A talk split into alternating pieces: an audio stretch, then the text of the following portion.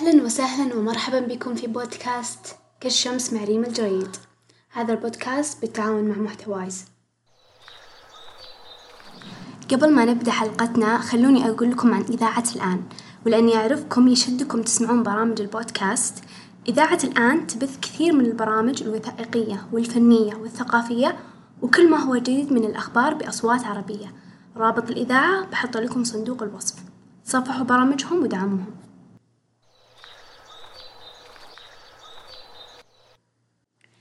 يقول الله تعالى فسقى لهما ثم تولى إلى الظل. فقال ربي إني لما أنزلت إلي من خير فقير.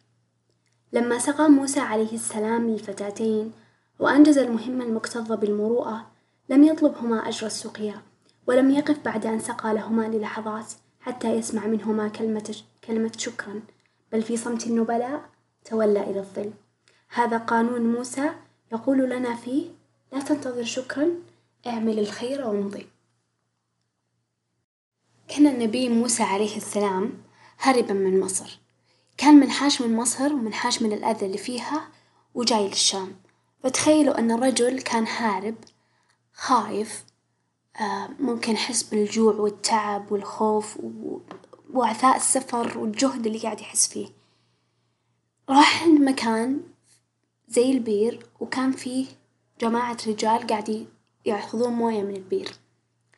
وشاف بنتين واقفين من بعيد وجالسين ينتظرون. فراح سألهم قال لهم إيش ليش واقفين هنا أنتو؟ قالوا له إن إحنا ننتظر الرجال يروحون عشان نقدر نروح نسقي لأن وإحنا ما عندنا أي رجل يسقينا وأبونا شيخ كبير ما يقدر يجي هو يسقي يسقي لنا الموية أو يعبي لنا الموية يعني.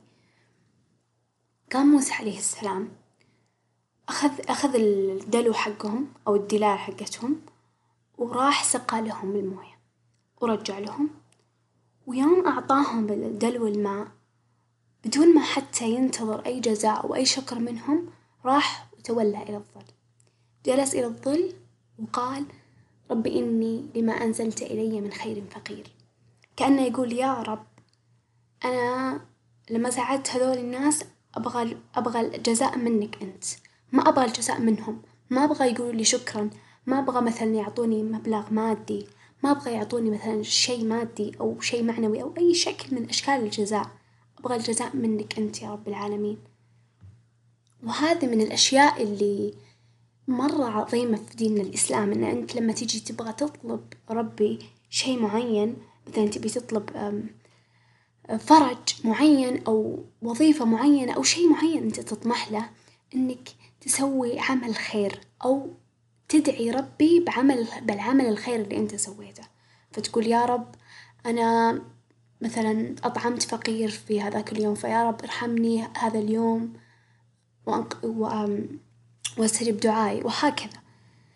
فموسى عليه السلام كان أعظم مثال للإنسان المجاني. الإنسان اللي يفعل الخير وما ينتظر أي مقابل من الناس ولكن ينتظر مقابل من رب الناس لأنه لأنه يعتقد أن الأشياء الدنيا مو بس فلوس وأشياء مادية قاعدة تصير في أشياء أعظم من كذا في شيء أعظم في حسنات موجودة عند رب العالمين في أجور في أشياء ورا ورا أهم وأعظم من إنك تاخذ ترقية ولا تاخذ مبلغ مادي ولا زيادة في الراتب في أي مكان ثاني.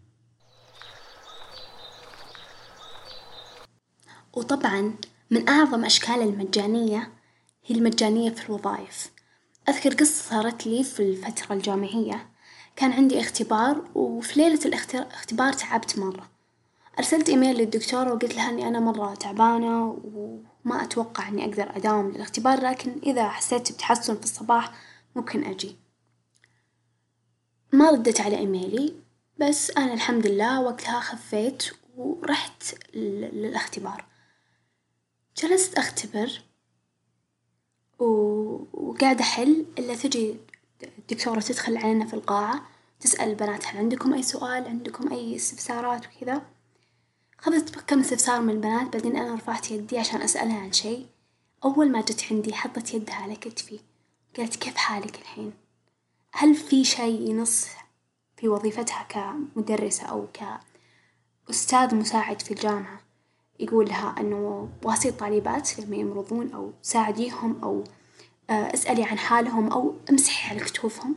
لا طبعا، هذه الشي مجاني أو تصرف نبيل منها جاء بدون أي يعني ما كان ينص عليه العمل، ما كان ينص العمل إنه مثلا المعلم مفروض يتعاطف مع طلابه ويساعدهم ويساندهم، مع إن هذا شي مفروض بس إنه ما في شي جاء جاء عليه، وأذكر مرة واحدة من زميلاتي تعبت واضطرت إنها تتنوم في المستشفى، وهي بس عندها أخت واحدة وأمها كبيرة في السن، أختها موظفة فما قدرت تتنوم معاها في المستشفى فتنومت لحالها، أغلب المرضى يكون معهم أحد نايم معاهم يساعدهم يشوف احتياجاتهم وهكذا، فالممرضة السعودية اللي كانت مسؤولة عن عدد من المرضى هذولي منهم زميلتي أو صاحبتي كانت تعرف إن صديقتي ما عندها مرافق، فجت عندها وصارت تجيها أكثر من المرضى الثانيين، تطمن عليها أكثر، تسأل عن حالها أكثر، هل هذي الممرضة كان في وصفها العمل إنه والله المريض اللي ما عنده مرافق طمن عليه أكثر أو زريه أكثر أو شوفيه وتطمن عليه أكثر؟ لا طبعا، سوت كل هذا الشي وهي ما تنتظر أي مقابل. المجاني يأخذ الطمأنينة ويأخذ الرضا عن الذات ويأخذ الراحة النفسية ويأخذ الأجر من الله سبحانه وتعالى والعوض والبركة والصحة في جسده والصلاح لأولاده، كل هذا بدون ما يطلب أي شي، ليش؟ لأنه أتعامل مع الشكور سبحانه وتعالى ما أتعامل مع الناس، للأسف إنا عايشين حاليا في عالم مادي جدا، عالم ما يسوي شي إلا إذا كان متأكد إنه بياخذ مقابل منك، ولما تجي تطلب منه مساعدة وهو و... وإنت ما قد ساعدته من قبل بيقولك إنت صاحب مصلحة ولا إنت تفكر تفكير سلبي، طب حتى لو كان مصلحة حتى لو كان جايك يبغى يطلب منك طلب أو يبغى ياخذ منك مساعدة إيش فيها؟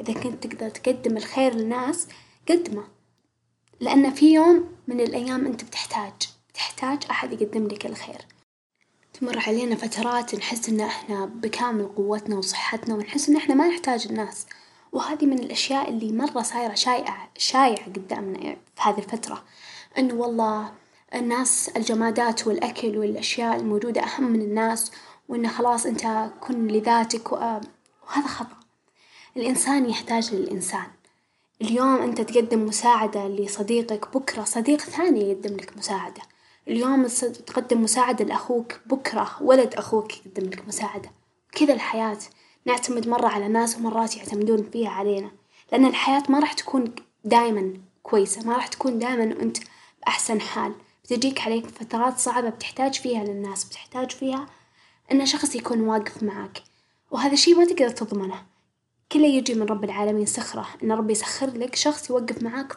فترة صعبة من حياتك، وكيف إنت يعني مو تضمن بس كيف إنت تقدر تقول يا رب كن معي في أوقاتي الصعبة أو سخر لي الناس في أوقاتي الصعبة بإنك تقدم الخير للناس لما تكون في صحتك وفي قوتك وما تنتظر مقابل لأنك تعرف هذا الشي بيرجع لك شئت أم أبيت بيرجع لك الخير اللي إنت سويته مثل ما يرجع الشر بالضبط.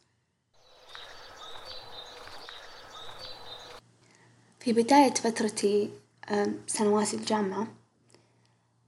كان كثير من الطالبات يواجهون صعوبات خاصة زميلاتي أو صديقاتي اللي حولي، بعضهم تبغى تحول من تخصص لتخصص وبعضها دخلت تخصص وللحين ما تأقلمت مع الجو العام للتخصص وتواجه صعوبة، فكنت أنا الشخص اللي كنت أحفزهم أجي وأقول لهم إنتي تقدرين إنتي إن شاء الله كل صعب بيمر ما عليك ادعي روحي قومي صلي سوي اللي عليك وتوكلي على رب العالمين، كنت أحب إني أوقف مع الناس بأوقاتهم الصعبة، جت فترة ما كنت أقدر فيها أعطي، ما كنت أقدر أعطي الناس فيها. حتى لو شخص يبغى يطلب مني مساعدة لو حتى مساعدة جدا بسيطة إني بس أرسل له رسالة في الواتساب أو أرسل له نصيحة.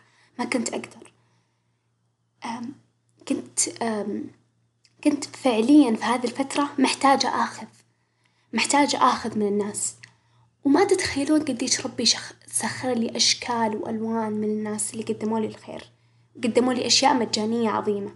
يعني تخيلوا إن طبيب طبيب من الأطباء اللي أنا راجع عندهم في كل جلسة أنا مفروض أدفع له تقريبا من ثلاثمية إلى أربعمية ريال قاعد يقدم لي كل هذه الخدمات مجانا.